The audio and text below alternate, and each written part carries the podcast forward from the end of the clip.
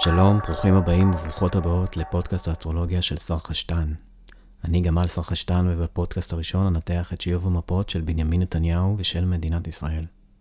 אני אראה מדוע נתניהו מצליח כל כך הרבה זמן כראש ממשלה, ומדוע הוא מסוכסך עם התקשורת.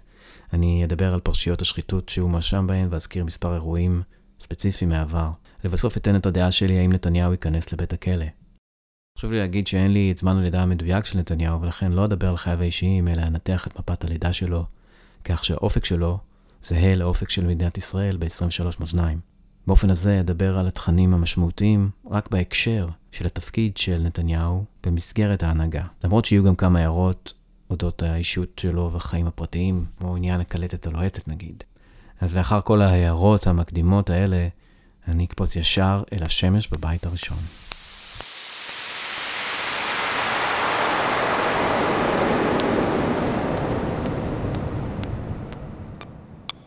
אוקיי, okay, אז השמש של נתניהו נמצאת ב-27 מאזניים במפת הלידה של ישראל, והיא ממוקמת בהתחלה של הבית הראשון, ליד האופק של ישראל ב-23 מאזניים. השמש היא המהות הפנימית העמוקה של אדם. זה מקום שהאור שלו מאיר. במהותו באופן טבעי, איך הוא מי הוא מבפנים. היא מסמלת שליטה על הגוף, היא הריבון. במידה רבה היא כוח מנהל פנימי, כמו אגו. בית אחד במפת לידה הוא בין היתר כיצד האדם, או במקרה הזה מדינה, רואה את העולם. איך היא יוצאת החוצה, מה האופי וההתנהגות המהותית שהיא לוקחת איתה כסוג של אה, DNA מרגע של הלידה. מהסיבה הזאת, הבית הראשון הוא גם נראות חיצונית, והוא מלמד על פנים. וכשהשמש נמצאת בבית אחד, במפה כלשהי, זה מתאר את תשומת הלב המאוד גדולה שיכולה להיות לאדם כזה או אחר על חשבון שאר הבתים במפה שלו. כי השמש כמו חולשת על הכל, והאור שלה בולע את כל מה שבסביבה. במנדיין אסטרולוגי, בגלל זה השמש היא המנהיג, היא המלך, היא נשיא, היא דמות מובילה. לעתים השמש אה, לא מאוזנת, ואם היא לא מאוזנת, אז, אה, ותכף אולי אני אוכיח את זה במפה הזו, אז הדבר הזה יכול להביא לסוג של בולטות יתר, לאגו מוגזם, לרגעים של עודפות, כאילו אדם שמזהה את עצמו יותר מדי עם המפה, כפי שאני אראה שקורה גם כאן, במפה הזאת. השמש של ביבי נמצאת ב-27 מאזניים, ובאסטרולוגיה מערבית אה, נהוג להגיד שהשמש נופלת, שהיא שוקעת במאזניים, שהיא חלשה. היא מבטאת את הצדדים הפחות טובים שלה. לא מדובר פה על אנשים שאם הם במזל מאזניים אז הם אנשים שליליים כמובן, אלה שבהסתכלות רחבה יותר, אם מסתכלים על הטרנזיטים, על שילוב של מפות ועל כל מיני גורמים שונים, אז כשפלנטה נופלת במזל מסוים, כשהשמש נופלת במאזניים, זה משהו שכדאי לשים לב אליו, בעיקר אם יש עוד סממנים שמחזקים את זה, שמראים את אותו ביטוי לא מאוזן. וכאן זה קורה גם בגלל האספקט הבא לג'ופיטר. Jupiter של נתניהו, שנמצא ב-23 גדי, והוא ממוקם במפת הלידה של ישראל, בבית מספר 3, ממש צמוד ל-IC, הנקודה הנמוכה ביותר במפה, שהיא גם ההתחלה של בית 4, וכאן זה נמצא ב-25 גדי. אז Jupiter אה, נמצא בגדי והוא לא אוהב להיות שם, קשה לו שם. הוא חלש יותר, הוא מצטמצם. כמובן שזה תלוי בגורמים שונים שמחזקים אותו, שמחלישים אותו, כי אה, Jupiter הוא מסמל התרחבות, התגברות, איזושהי הצטברות, הוא מעניק ונותן מעבר לעצמו. וגדי, לעומת זאת, הוא מצמצם, סוגר, הוא מלמד, קור רוח, הוא מגביל. כשג'ופיטר מייצר אספקט כזה עם השמש, כמו שקורה כאן, אז אפשר uh, בעצם להגיד שמדובר באדם שיש לו בעיית אגו מסוימת, או יכולה להיות לו כזאת. או בעיית ביטחון עצמי, שלפעמים זה דברים שקשורים אחד בשני. סוג של יחסי אהבה-שנאה כזאת שיש, שיכול להיות לבן אדם כזה עם איזשהו גוף גבוה ממנו, מוסד, ממסד, מערכת, עם איזשהו אבא, עם איזשהו דמות שמעפילה עליו, שיכולה להיות... Uh, איזשהו, זה מערכת, כאילו זה, זה אספקט שיכול להפוך גם להזדהות יתר עם אותה מערכת, או לייצר אליה דווקא התנגדות. הרבה פעמים גם יכול לייצר אה, התמרדות ומרדנות. התמרדות ש... שהיא קריאת תיגר על ההנהגה, על המלוכה. הם קשורים אחד לשני, כי לפעמים מי שקורא תיגר על הממסד, הוא זה שנהיה הממסד. אבל ברור שכרגע שג'ופיטר מבטא את התכונות הפחות טובות שלו, של התרחבות, כי הוא בגדי וכי הוא מייצר מרובע, במקרה הזה עם השמש, שהיא גם היא בעצמה חלשה במאזניים, אז מדובר באדם שהתרחבות של ג'ופיטר לשמש מייצרת אגו מוגבר. בגלל שהשמש נמצאת בבית אחד של ישראל, זה מתאר באופן די ברור אדם שכל המהות והאגו שלו מחוברים באופן מורחב עם הפנים של המדינה, בית הראשון. המדינה עצמה, במקרה זה, אה, מזהה עצמה גם כן עם המלך שלה. יש בזה עוצמה גדולה מאוד, אבל יש בזה גם בעיות רבות שיכולות להיות קשורות לאוטוריטה ולאיזשהו עיבוד שליטה של אוטוריטה. ושימו לב שבגלל שג'ופיטר נמצא בגדי, המזל של הממסד, והוא עושה מרובע לשמש במאזניים שמסמלת את מערכת המשפט ומסמלת גם איזון, נוצרת פה בעצם סיטואציה מאוד לא מאוזנת של עיסוק בממסד ושל מאבק בין מערכת המשפט לגוף השולט, ו... וניסיון כל הזמן להתווכח ולריב זה עם זה. אבל מערכת המשפט זה משהו שאני אגיע אליו אחר כך. בית שלוש הוא בית של התקשורת בין היתר, איפה שג'ופיטר נמצא כאמור. בית שלוש קשור לאמצעי תקשורת, למדיה, לסביבה המיידית, להתנהלות במרחב. בהקשר הזה בית שלוש של ישראל מתחיל במזל קשת, הוא שולט על צדק, וככה הצדק של נתניהו בבית שלוש של ישראל מקבל הרבה יותר משמעות. לפי המפה הזו מדובר באדם שיודע להשתמש בתקשורת על מנת להרחיב את עצמו. הוא יודע לשחק, הוא יודע לדבר, הוא עסוק במדיה על מנת להציג את עצמו, במקרה הזה נתניהו כמלך של המדינה, השמש בבית אחד, כפנים של המדינה, וזה משהו שמאז ומעולם היה ידוע לגביו, שהוא מתעניין בתקשורת, והתקשורת היא כלי בשבילו לשליטה על אופן הסתכלות, על תפיסה, על מציאות. הוא ידוע כדובר טוב מאוד, ככותב מוצלח, כנואם, שהם כולם אגב אספקטים גם של קשת. פה הוא מחובר לאנשי תקשורת, הוא מחובר למצלמה, וזה קשור גם למלחמה שיש לו על התקשורת במדינה ועם התקשורת. אפשר לראות את זה בשנים האחרונות, כל ההתעסקות שלו בערוץ 20, במאבק מול ערוץ 10, בישראל היום, במאבק שלו מול נוני מוזס, כתב אחרונות, ynet. כל הדיבור שלו על עיתונאים. והעובדה שצדק נמצא בגדי, רק מגבירה את העניין של האיש הזה בעירוב של התקשורת במוסדות של המדינה, בגלל שגדי הוא מייצג של המדינה, או הממסד, הסדר החברתי, המשטר, כי גדי הוא שלד, הוא התשתית של דברים. כאן גדי מתחיל את בית ארבע, שזה בית שמסמל את הארץ, הצדק של נתניהו נמצא אז, כמו שאמרתי, צמוד לבית 4, בסוף בית 3. בית 4 של ישראל מתחיל ב-25 גדי. בית 4 הוא שורשים, ההיסטוריה, מה שנמצא מתחת לפני האדמה. וכמו שאמרתי, הוא גם הארץ. פשוט הנדלן עצמו.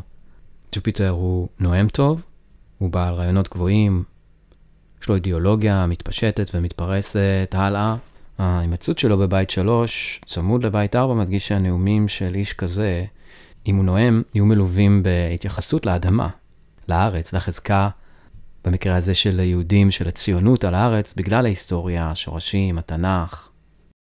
ובאמת כל הנאומים המפורסמים של נתניהו באו"ם, בקונגרס, גם בארץ, אה, הוא מדבר על הדברים האלה והוא טוען את המוטיב של האדמה באידיאולוגיה וברעיונות גבוהים של קשת. שוב, וזה בגלל המרובע של השמש בבית אחד, עם ג'ופיטר בבית שלוש, צמוד לבית ארבע. הנאומים על הארץ והעיסוק באדמה, כמו שהזכרתי קודם, בהיסטוריה, מזוהים איתו גם בהקשר של, אה, של איך שהוא מדבר אל אנשים במדינה הזאת, אל אוכלוסיות שונות. אבל זה קשור גם לקיום שלו כראש ממשלה אחרי רצח רבין ואחרי אה, פרס בזמן תקופת אוסלו. אוסלו היה קשור בהעברת שטחים לרשות הפלסטינית, ונתניהו העביר הרבה שטחים, או חלק מהשטחים, כשהמשיך את אוסלו, מ-96 עד 99, עד שברק נהיה ראש ממשלה, אבל הוא גם מזוהה כמי שדיבר נגד אוסלו. אז כל המהות הפוליטית של נתניהו קשורה למאבק על האדמה, על הארץ, על ההיסטוריה, המרובע של ג'ופיטר בגדי בבית 3, אל השמש בבית 1, המרובע הזה מדגיש uh, ומחזק את כל הדברים האלה. זה מייצר בעיות, אבל זה גם מאפשר מאוד uh, כוח גדול, כי אם יודעים איך להשתמש בזה, אז אספקט מרובע הוא לא בהכרח uh, צרה אם מפעילים אותו ומאמנים אותו. כי לדוגמה, קחו אדם שמתחיל לעשות יוגה. השרירים שלו חלשים, והוא לא ביצע את האסנות האלה של היוגה אף פעם. יכול להיות שזה אדם שמלכתחילה נולד עם ליקוי גופני כלשהו, ושיש לו איזה חוסר שמייצר לו בעיות. והוא חייב לאמן איזשהו שריר באופן יומיומי על מנת להתגבר על הליקוי. אז בהתחלה זה קשה ובלתי נסבל ומסורבל, אבל עם הזמן אדם כזה יכול לשלוט בשריר אה, הרבה יותר מאנשים אחרים שלא מתפעלים אותו בדרך כלל. כלומר, אדם כזה יכול להפוך למאסטר בתחום שהיה לו הליקוי. זה כמובן דורש להמשיך ולתרגל את השריר הזה בלי הפסקה, כי אם אה, תפסיק, אז השריר הזה ייחלש וייצר עוד בעיות, או ייצר בעיות מחדש. ולכן האספקט המרובע דורש תשומת לב מאוד משמעותית ויומיומית, לכן הוא גם קשה. בהקשר הזה, אפשר להגיד שהאספקט המרובע של ג'ופיטר בגדי בבית שלו של ישראל, השמש של נתניהו, ב-27 מאזניים, ולאופק של ישראל, ב-23 מאזניים, מראה שזה שריר שקיים אצל נתניהו, שמלמד על ליקוי שהוא חייב לעבוד עליו בלי הפסקה.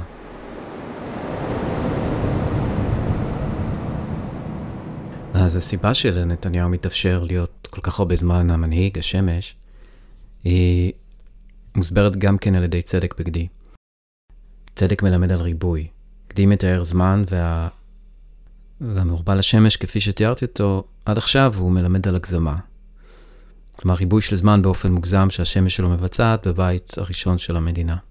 כל זה מקבל אה, עוד יותר תוקף, גם משום שהשמש שצמודה לאופק וצמודה, וצדק שצמוד ל-IC, אה, מלמדים גם שזה עניין בסיסי ולא רגעי. וכל זה מקבל עוד חיזוק גם uh, בגלל שמאזניים וגדים, שניהם מזלות קרדינליים.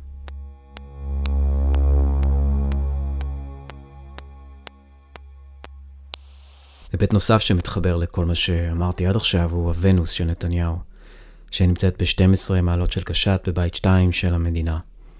זה ניתוח שמעניק עובדה נוספת לזה שנתניהו מזוהה לא רק עם הפנים של המדינה בבית אחד, אלא גם כקול של המדינה, כדובר המרכזי והבלעדי שלה במשך כל הזמן שהוא בפוליטיקה.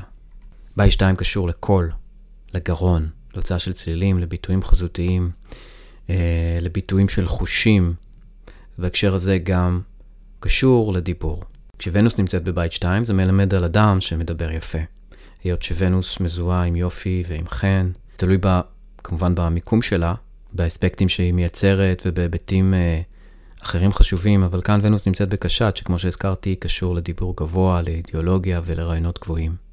כשוונוס בקשת, מדובר באדם שיש לו אהבה ותשוקה לנושאים מהסוג הזה.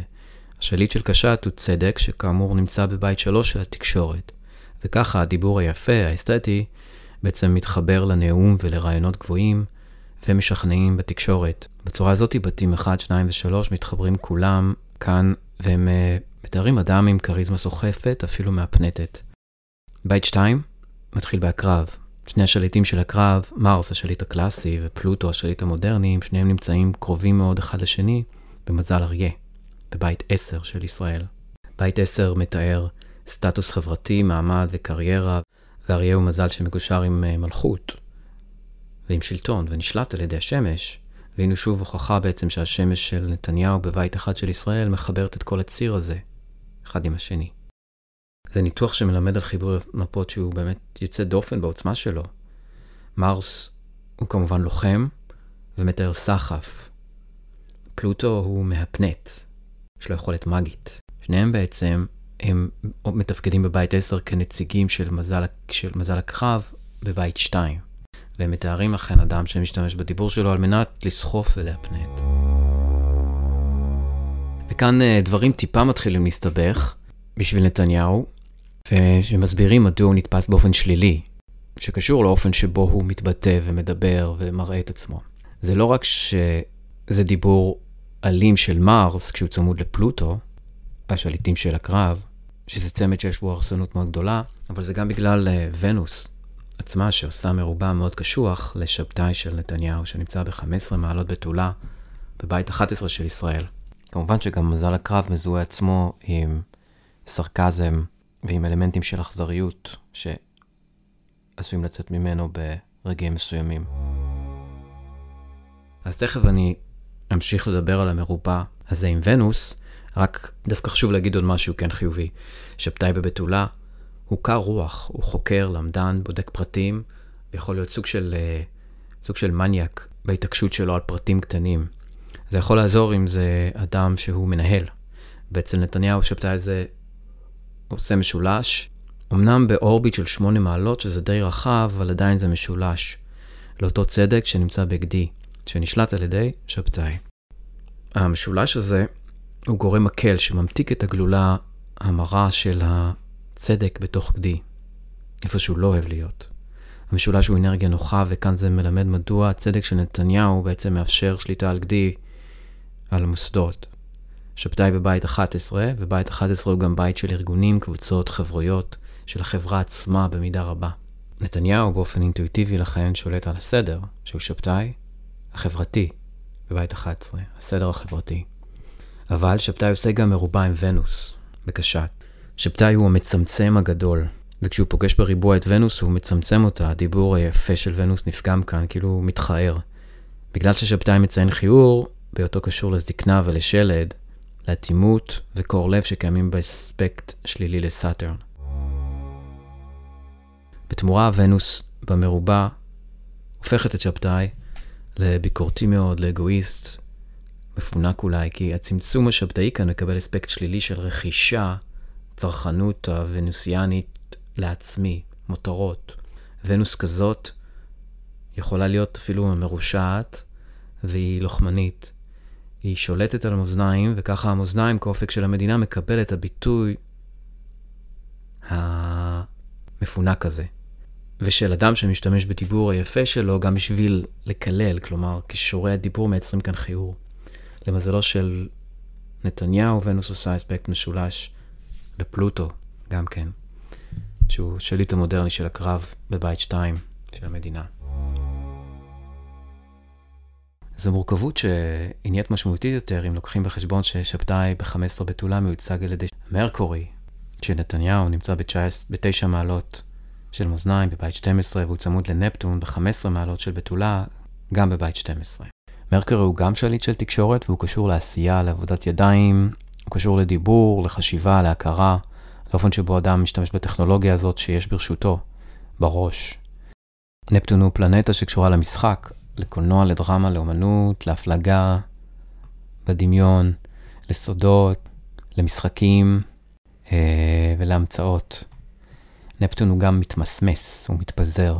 הוא דומה לג'ופיטר בהיבט של ההתרחבות, רק שג'ופיטר מתרחב לכיוון מסוים כמו וקטור או מנוע, ונפטון בעצם מתפזר לכל עבר עד שהוא מתמסמס, קצת כמו, כמו הים. כשמרקורי צמוד לנפטון, כמו שקורה כאן, בדרך כלל מדובר על אדם שממציא בדיבור שלו דברים. הוא יכול להיות אה, סוג של מספר סיפורים, אבל יכול להיות פשוט שקרן, או מישהו שהדיבור שלו מתמסמס, כלומר ללא תשתית, ללא שלד. אדם שהוא רק מדבר, ובזה נתניהו בעצם נחשף ושם הוא גלוי. ובגלל ש Mercury ונפטון מייצרים מרובע ל Jupiter, זה מראה שמדובר בשקרן גדול מאוד, בגלל שצדק כאמור מרחיב, והמרובע מייצר אופי ill-dignified, וזה מה שקורה. זה ש Jupiter בבית שלוש מראה שנתניהו בעצם משקר לכל הסביבה הקרובה שלו, ככל שזה נוגע לניהול של ענייני המדינה, וזה גם מסביר שוב למה זה יוצא בתקשורת, כי Jupiter נמצא בבית של התקשורת, Jupiter הוא גם גילוי האמת, בית 12 הוא סודות, איפה שנמצאים Mercury ונפטון, אז סודות מתגלים בתקשורת. אה, מרקורי ונפטון במאזניים, ומאזניים שולט על ונוס בבית 2 של ישראל שקשור לדיבור. ונוס עושה את המרובע הקשה לשבתאי בבתולה, ומרקורי שולט על בתולה, וככה אה, נסגר מעגל. מאזניים הוא גם האופק של המדינה, ולכן כל זה מקבל סוג של נראות שלא ניתן להסתיר, ועוד יותר, בית 12 בעצם, בו נמצאים מרקורי ונפטון, הוא בית של הסודות. זה הבית של סודות והסתרות, וזה מה שמלמד על היבט של הסתרה שקשורה לדיבור גם כן. אז כשנתניהו מדבר אל החברה בבית 11, הבתולה שלו שמיוצגת על ידי מרקורי, מתמסמסת בכל מה שנוגע לדיבור אל החברה ואל קבוצות של אנשים, נתניהו נתפס כאדם לא אמין, למרות שלכאורה הוא נושא על עצמו את התגית של השבתאי. אבל זה לא הכל. מרקורי בתשע מעלות בתולה מייצר מרובע עם אורנוס בארבע מעלות סרטן בבית תשע של ישראל. אורנוס הוא פלנטה של שינויים מהירים, של התפרצות. הקיום שלו בסרטן הרגשני אל מול, כן, המרובע למרקורי, הדברן והשקרן בבית 12, קשור להתפרצות רגשית מהירה בדיבור. אורניס יודע לפגוע ולהעליב, ולנתניהו יש אה, התפרצויות אה, רגשיות ככל הנראה. וזה הזמן שהוא משקר גם. נפטון אגב גם קשור לרגשות, בהיותו פלנטה של מים. אורנוס בעל יכולת יצירתית גבוהה, וכאן זה בא לידי ביטוי אולי בייצור של שקרים ובהעמדות פנים. אבל המשולש של אורנוס לשמש שוב מציל את נתניהו ביצירתיות מפתיעה ומהירה, שאף אחד לא מצפה לה. דוגמה להתפרצות רגשית כזו שמאוד בולטת, היא פרשת הקלטת הלוהטת. ב-14 בינואר 1993 הכריז נתניהו, בזמן שהיה מועמד לראשות הליכוד, אז היה מול דוד לוי, שיש גורמים שמאיימים עליו שאם לא יפרוש מהמרוץ, הם יפרסמו קלטת שבה רואים אותו בוגד באשתו, שרה, עם אישה אחרת. בחקירה המשטרתית לא עלה דבר בעצם, ולא נמצאו אפילו הוכחות שנתניהו אכן נסחט. למרות זאת, הוא מיהר לאולפן לפני שמישהו ראה את הקלטת. יש אנשים שביקרו אותו על זה ואמרו שזה משום שנתניהו הוא אדם שנלחץ בקלות ועושה טעויות פזיזות. אחרים אמרו, יכולים להגיד שמדובר באיזשהו תרגיל מבריק של נתניהו לבלום את הפעולה הזאת מראש, ואולי באיזשהו מקום לתת לו איזושהי הובלה אפילו. אולי, אולי באופן שמציג את היריבים שלו בצורה אחרת, אולי זה נותן לו כותרות. בכל מקרה, התכונה של אורנוס, שבהרף עין אינטואיטיבי עושה תרגיל כאן, משולב עם הסרטן הרגשני. סרטן נשלט על ידי הריח שיכול לסמל במפה את הראייה באופן ליטרלי. הראייה, שרה, בה לכאורה נתניהו בגד עם אישה אחרת, מסומלת כירח במאזניים. ואומנם אין לי את זמן הלידה המדויק ולכן אין לי את מיקום הירח, אבל הירח במאזניים במפה הזאת בכל מקרה. ומאזניים נשלט על ידי ונוס. באופן ישיר אז נראה שהמקרה הזה מחבר את הפעילות האורנית עם ביטוי שפוגע במשפחה, בסרטן, ובלב הוונוסיאני, באהבה, בזוגיות. ונוס במקרה הזה יכולה גם לייצג אישה אחרת שמסתתרת מאחורי הראייה, שזה מעניין, כי אז יכול מאוד להיות שהאישה הזאת שהוא בגד בה, איכשהו קשורה לשרה. היות שוונוס בקשת, ההימור שלי שמדובר על אישה שהיא זרה, אולי מארץ אחרת. בכל מקרה, האורנוס הרגשי הבעייתי ממהר לפעול במרובע מול מרקורי. מרקורי מסמל בגידה, באמת, והוא צמוד לנפטון שקשור לסודות. מרקורי גם אחראי לטכנולוגיות הקלטה וציטוט. והנה ביטוי מובהק של המרובע הזה.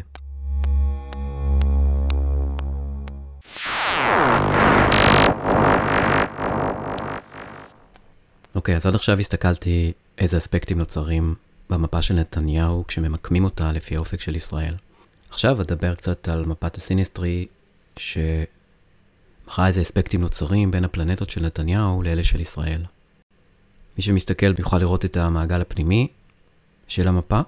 במעגל הפנימי נמצא, נמצאת המפה של ישראל, והמפה החיצונית, ללא סימני הבתים, היא של uh, נתניהו. הדבר הראשון שבולט כאן חוזר ומחזק את הטיעון לגבי צדק. כאן הצדק של ישראל ב-27 קשת, בבית 3 של ישראל, מייצר אספקט מאוד נוח, סקסטייל, לשמש של נתניהו ב-27 מאזניים. זה אספקט שמסונכרן עם האופק של ישראל ב-23 מאזניים, וזה אלמנט נוסף שממתן את הצדק של נתניהו, שעושה את אותו מרובע, ומאפשר לנתניהו הרבה הזדמנויות לצאת בהצלחה ובמזל רב מכל סיטואציה שהוא מסתבך בה. לא תמיד זה ככה, אבל בכללי נראה לי שזה נכון. שוב, יש פה צדק בבית שלוש של התקשורת, זה צדק של מדינת ישראל, והחיבור כאן הוא ברור. תשימו לב ש... שהצדק של נתניהו מייצר משולש נוח עם השמש של ישראל ב-23 שור. זה עוד אספקט שממתן את נתניהו, ומאפשר לו הרבה מאוד מזל ותושייה. איפה שהוא הסתבך עם הצדק שלו, כמו שהסברתי קודם, הוא מצליח להיחלץ בעזרת האספקטים האלה. עוד תואם נוצר כאן בין המרס של נתניהו ב-26 אריה למרס של ישראל ב-28 אריה. שוב תיאום בין בית 2 שנשלט על ידי הקרב לשליט הקלאסי שלו, מרס, למרות שיש הבדל קל בבתים שאני לא אכנס אליו עכשיו.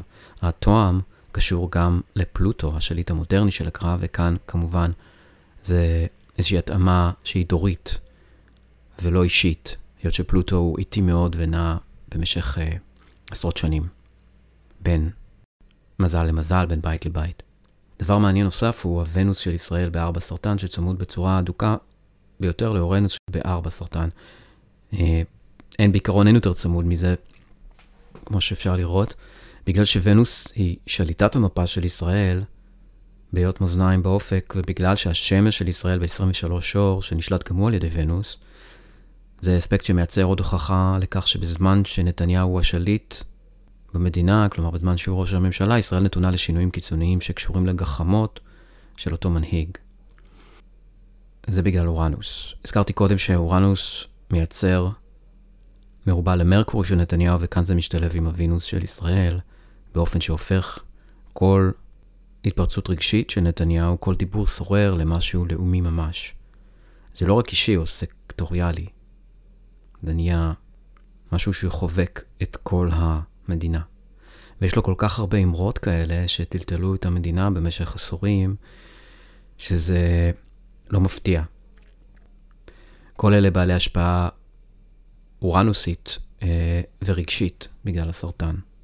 ונוס מקבלת מרובב שהופך אותה לאנוכית ומרושעת, כמו שהזכרתי קודם לכן, במקרים שבהם האספקטים הללו מופעלים בטרזנטים או גורמים אחרים שמשפיעים. צמידות והתאמה נוספת בין הפלנטות של ישראל לפלנטות של נתניהו שיוצרות אספקטים של דומות מסוימת שקשורה לכל המערך הזה היא של נפטון. לנפטון של נתניהו יש 15 מעלות מאזניים, כאמור קרוב מאוד למרקורי שלו. לישראל נפטון ב-10 מאזניים, וזה עוד יותר צמוד למרקורי של נתניהו שנמצא ב-9 מאזניים. וכאן אני מתחיל לדבר על המצב המשפטי של ביבי, עוד בלי להיכנס לטרנזיטים, לפלנטות בשמיים ברגע הזה, שמאפשרות איזושהי התייחסות לאירועים אקטואליים, ולאפשרות של חיזוי העתיד הקרוב. אפשר לראות שלאיש כזה, שליט שמסנכרנים את המפה שלו עם זו של מדינה, עשויות להיות בעיות שקשורות בשלב מסוים בקריירה שלו, או במהלכה, וזה ניתן לבדוק על ידי שילוב של מפות שונות ובדיקות משניות, עם החוק. תהיה לו בעיה עם החוק, עם מערכת המשפט, באופן שקשור לכסף, לכלכלה ולתקשורת. בית 9 הוא הבית של החוק הגבוה, של בתי משפט, של תהליכים שקשורים לחוק. ההתחלה של בית 9, הקאספ, היא בתאומים. תאומים נשלט על ידי מרקורי, שבמפה הישראלית נמצא ב-10 מעלות של תאומים. בבית 8. בית 8 קשור לכספים של אנשים אחרים. בין היתר, קשור למיסים, לירושות, כספים של בני זוג או משפחה או גורמים אחרים, אם זה מפת לידה של אדם. המרקורי הישראלי מבצע פה אופוזיציה לוונוס של ביבי, ב-12 קשת בבית 2 הישראלי. בית 2 הוא בית של צריכה וגם של כסף, של דברים שיש להם ערך.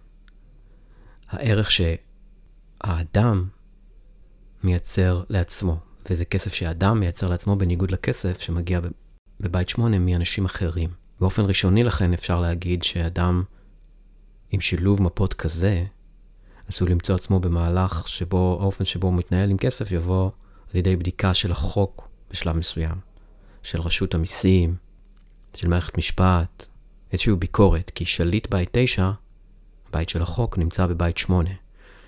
המפה הלאומית כאמור נשלטת על ידי ונוס, כי האופק הוא במאזניים. בנוסף לכך, וינוס של ישראל נמצאת אף היא בבית 9 הלאומי של החוק הגבוה, שם האורנוס האישי של נתניהו צמוד אליה. הוא מתאר רגע אחד משמעותי שהוא משנה מסלול בהיסטוריה או בחיים. זה אורנוס. הצימוד הזה של אורנוס וונוס מייצר מרובע למרקורי האישי של נתניהו בבית 12 הישראלי. וכאן המרקורי של נתניהו מושפע מבית 9 של החוק הגבוה, של האמת והמשפט, בתאומים. בית 9 בתאומים. יותר מכך, המרקורי האישי של ביבי, כאמור, צמוד גם לנפטון שלו וגם לנפטון הישראלי, כמו שהזכרתי. כלומר, הוונוס הישראלית בבית 9 של החוק תעמיד את המרקורי של נתניהו בחקירה אודות שקרים, בגלל הנפטונים שנמצאים שם. נפטון הוא פלנטה שמקושר, שמקושרת לרמאות, להתחזות, לשוחד, אה, הפרת אמונים, הטיות למיניהן, וגם לשימוש לא הולם בכסף. מרקורי הוא בעצמו פלנטה שמזוהה עם רמאות וטריקסטריות, אגב. כל המערך הזה מוגבר בגלל שמדובר בבית 12, הבית של הדברים שמאחורי הקלעים, מה שמחוץ לנראות של היומיום, חדרי חדרים. כלומר, אדם שיחקר בגלל דברים שקשורים לכסף, להונאה, שנעשתה מאחורי הקלעים, זה משהו שאפשר להבין משילוב האספקטים האלה. עוד שימו לב שהירח של נתניהו נמצא שם בסביבה. ירח קשור לכסף, הוא קשור לעם, לאנשים הפשוטים. וככה בשילוב שהסברתי לפני רגע, זה מקבל קישור לחקירה אודות הונאה של שימוש לא הולם בכספים ברמה אישית, אבל גם בשימוש של כסף של העם.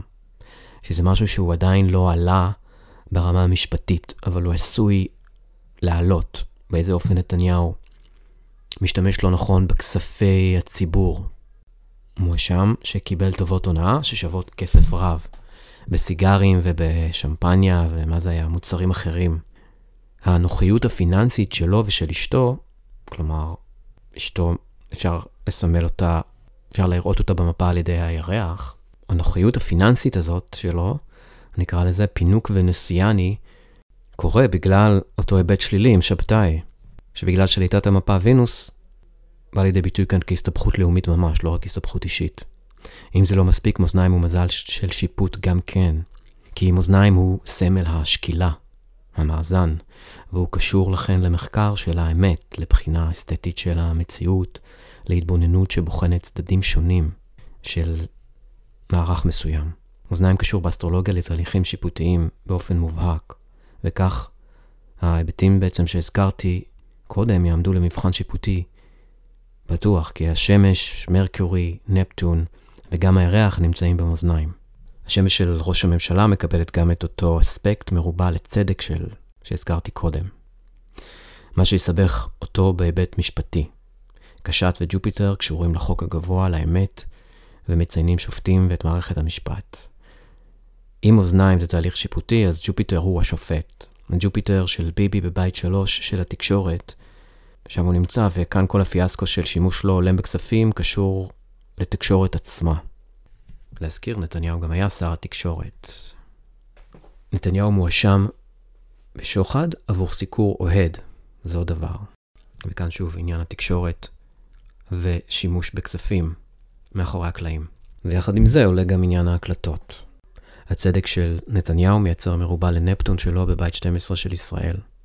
נפטון קשור לסודות ולרמאות, בית 12 קשור גם כן לסודות וצדק קשור לגילוי האמת. וככה לא מפתיע שהפרשיות הללו קיבלו תוקף תקשורתי, הדלפות שהגיעו לתקשורת של הקלטות סתר. יותר מזה, בית 12 הוא בית של אויבים סמויים. מרקורי של נתניהו שצמוד לנפטון שלו קשור לדיבור, אבל גם לעוזרים. מרקורי הוא השליח של האלים, הוא בעצם העוזר, האסיסטנט של השמש. זה לא רק שנתניהו הוקלט בדיבור על ידי אויבים סמויים, אלא שהעוזרים שלו, האסיסטנטים שלו, ויש כמה כאלה, כי מרקורי מסמן ריבוי, ואף פעם לא, בדרך כלל לא אדם אחד, הוא גם מסמן אנשים צעירים ממנו בדרך כלל, הם אלה שיהפכו לאויבים שלו, וברגע מסוים יפעלו נגדו בתקשורת, וגם במישור המשפטי והחוקי. הם יכולים להיות פוליטיקאים שהיו תחתיו ועברו להיות נגדו. אה, כמו אגב אה, איילת שקד, ובנט. בשביל זה אפשר לראות את צדק בבית 3, שנשלט על ידי קשת ושמכיל את ג'ופיטר. וזה ניכר שחלק מהאנשים שהיו קרובים אליו באמת הפכו גם לעדי מדינה.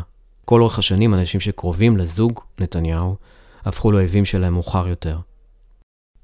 זה בדיוק ה Mercury עם הנפטון בבית 12 שעושה את האספקט הזה. אם נתניהו חשש כל השנים ממרגלים בין אנשים שקרובים אליו, אז הייתה לו סיבה אמיתית לדאוג. זו דעתי כי בהיות נפטון פלנטה של הטעיה ו Mercury הוא trickster, אז יכול להיות שחלק מההאשמות כלפי נתניהו הן אכן אה, לא, מדו... לא מדויקות, ואולי אפילו מוגזמות. זה לא אומר שהוא לא עשה את חלק מהדברים שהוא עשה, אבל שיש פה אה, איזושהי הטעיה נוספת. אבל אני צריך לדעת את מפת הלידה המדויקת של האיש בשביל האפשרות לקבל החלטה לכאן או לכאן. בכל מקרה, זה משהו שליווה את נתניהו כל השנים כמנהיג וימשיך ללוות אותו כנראה. ושוב, זה מקבל מימד לאומי בגלל מאזניים בוונוס.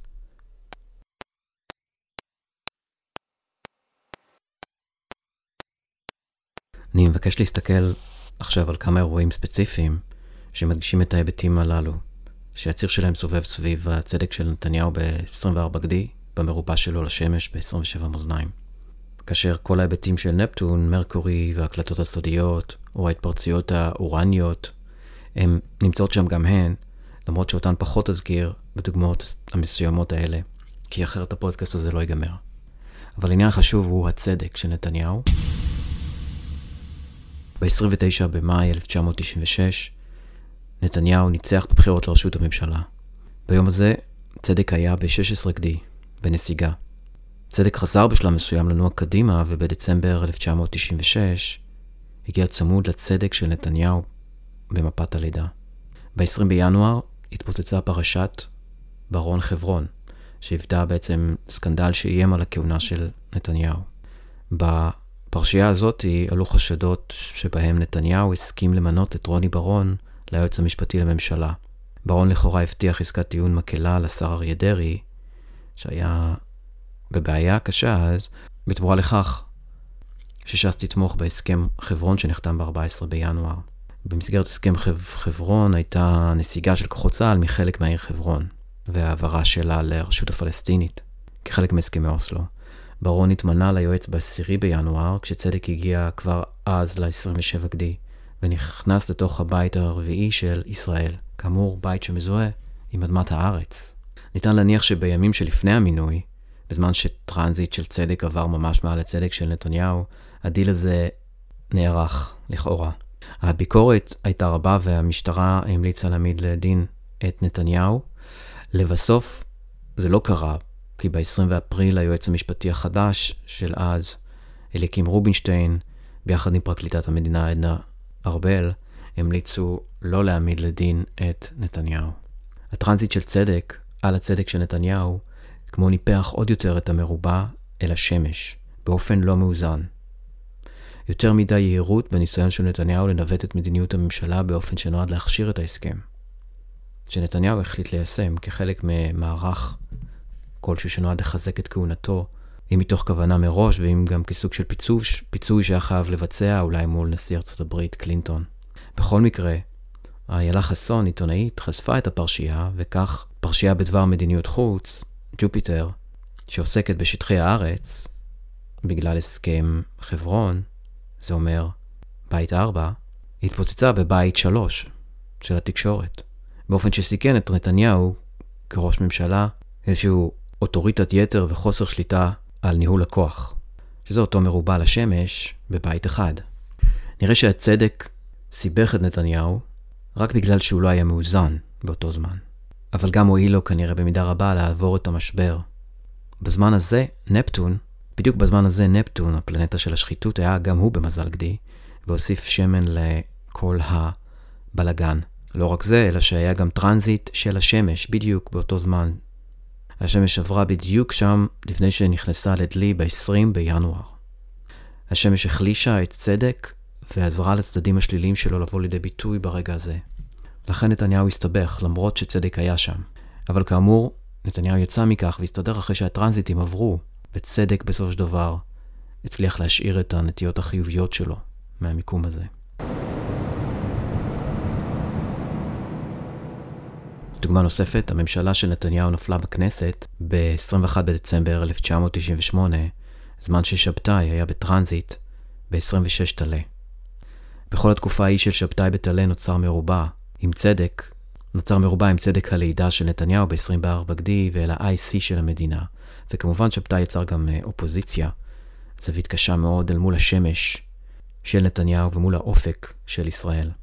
כל התקופה של שבתאי בטלה סימנה את הסוף של הממשלה של נתניהו, שנפלה גם בגלל שהימין לא הסכים לקבל את הסכם Y, שעליו חתם נתניהו עם ערפאת באוקטובר 1998, שוב ענייני אדמה וארץ, והן בגלל סיבות אישיות, קבוצה לא קטנה של חברי ליכוד וממשלה שעזבו את הליכוד, ביניהם יצחק מרדכי, שהיה שר הביטחון, דן מרידור, בני בגין ואחרים. הם לא אהבו את ההתנהלות של נתניהו כראש ממשלה.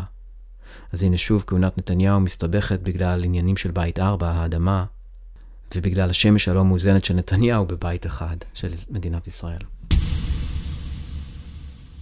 ביטוי נוסף להופעת צדק של נתניהו כגורם שעוזר לו, דווקא התקיימה במאי 2008. אז נחקר ראש הממשלה אהוד אולמרט בפרשת טלנסקי. טרנזיט של הצדק עשה אז מעבר בגדי, צמוד לצדק של נתניהו. צדק היה בנסיגה וחזר אחורה בגדי. ביולי 2008 הופיעו הצעות אי אמון רבות, ואולמרט הודיע שלא יתמודד על ההנהגה לקראת הבחירות הבאות. אולמרט גם התפטר מראשות הממשלה ב-21 בספטמבר.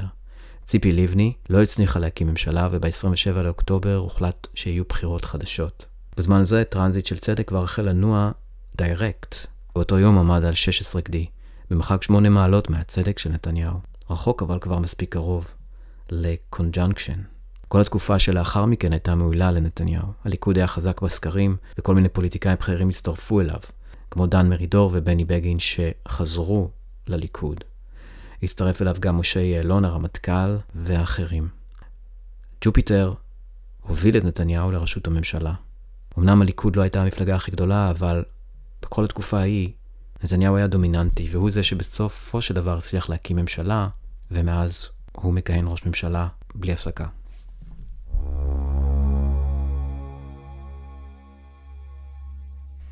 בינואר 2017 החל נתניהו לחקר בתיק 1000 ובתיק 2000.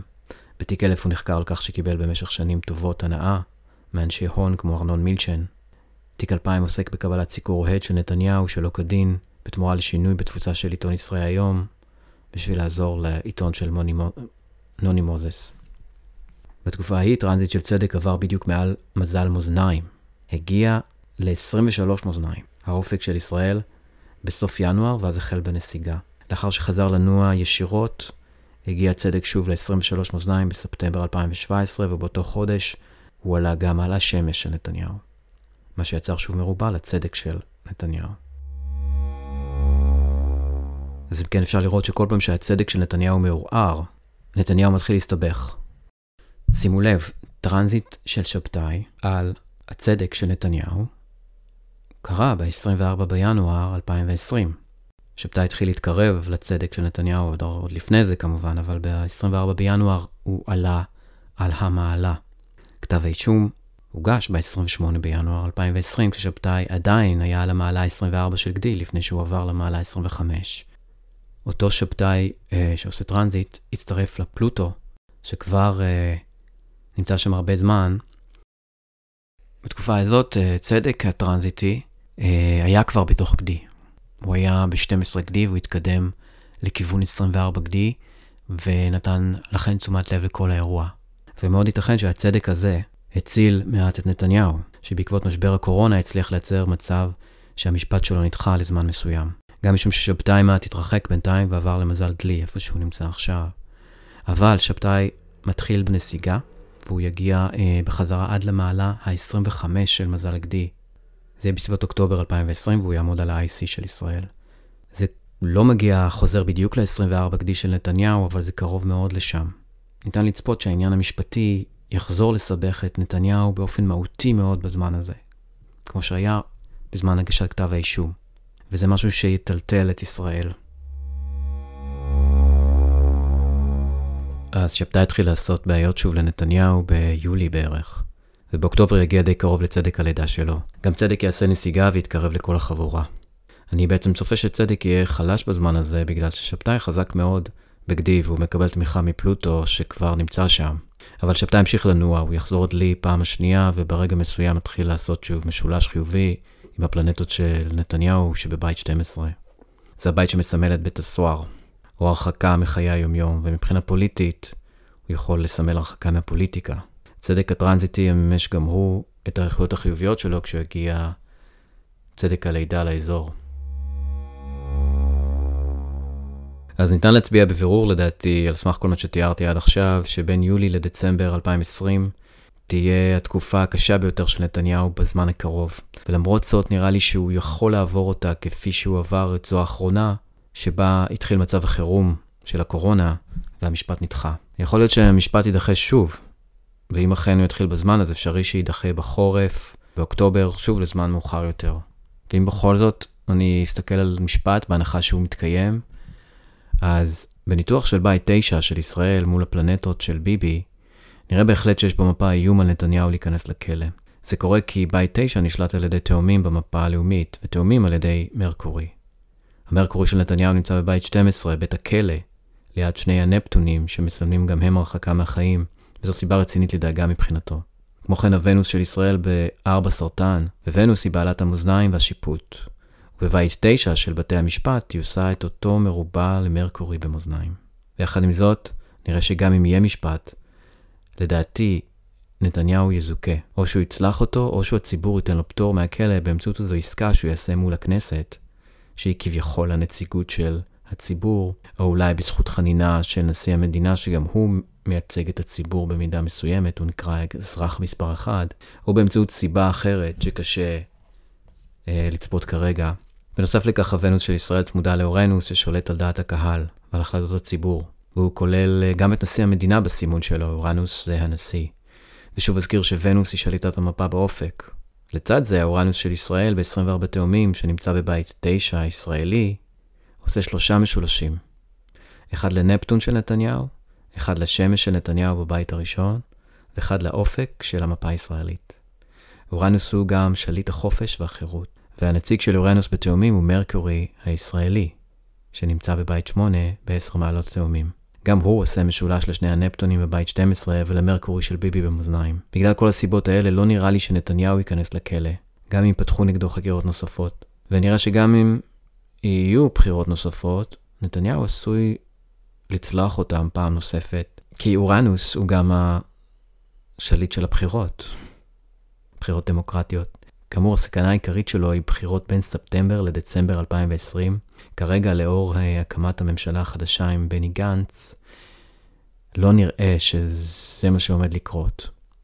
ובכל זאת, אם לפני כן נתניהו מבקש ממני ייעוץ אסטרולוגי, אז הייתי מייעץ לו להימנע מהבחירות בזמן הזה. אז אם אני אקפוץ קצת קדימה, בהנחה שנתניהו יישאר במפה הפוליטית כמה שנים, אז בכל מקרה ב-2025 הוא יתחיל להיחלש פוליטית, אולי גם להיחלש מבחינות אחרות, כאשר ב-2027 תהיה לו נפילה פוליטית קשה ביותר, אם הוא יהיה עדיין ראש ממשלה ואם הוא יישאר בפוליטיקה. זה עוד הרבה זמן ולכן זה נראה לא סביר מבחינת ההיגיון שהוא יישאר עד אז, מצד שני, יכול להיות.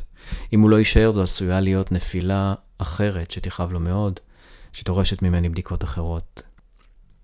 אבל אם יידחה המשפט לזמן הזה, או אם הוא יימשך כל השנים האלה עד ל-2025, עד 2027, שזה רגע קריטי, אם זה יקרה מסיבה מוזרה כלשהי, אז בזמן הזה ייתכן בהחלט שהוא יורשע, למרות מה שאמרתי, כי זה זמן מאוד קריטי. יכול להיות שבזמן הזה יגיעו לידי הבשלה חקירות חדשות גם, שיפילו אותו בנוסף לאלה שכבר היו, והוא ייפול פוליטית לדעתי, בכל מקרה. כאמור, בגלל שאין לי מפת לידה מדויקת, אני לא מקבל החלטה לכאן ולכאן, וקשה לי לקחת אחריות על חיזוי מדויק. לקחתי כאן הימור בנטייה שלי להגיד שסביר ביותר שנתניהו לא ייכנס לבית הסוהר. והנפטונים האלה, אגב, שהם מסמלים אה, את, אותו, את אותה הרחקה מהחיים, הם יכולים גם אה, לסמל במידה מסוימת חנינה, או איזושהי חמלה. זה גם ביטוי אפשרי.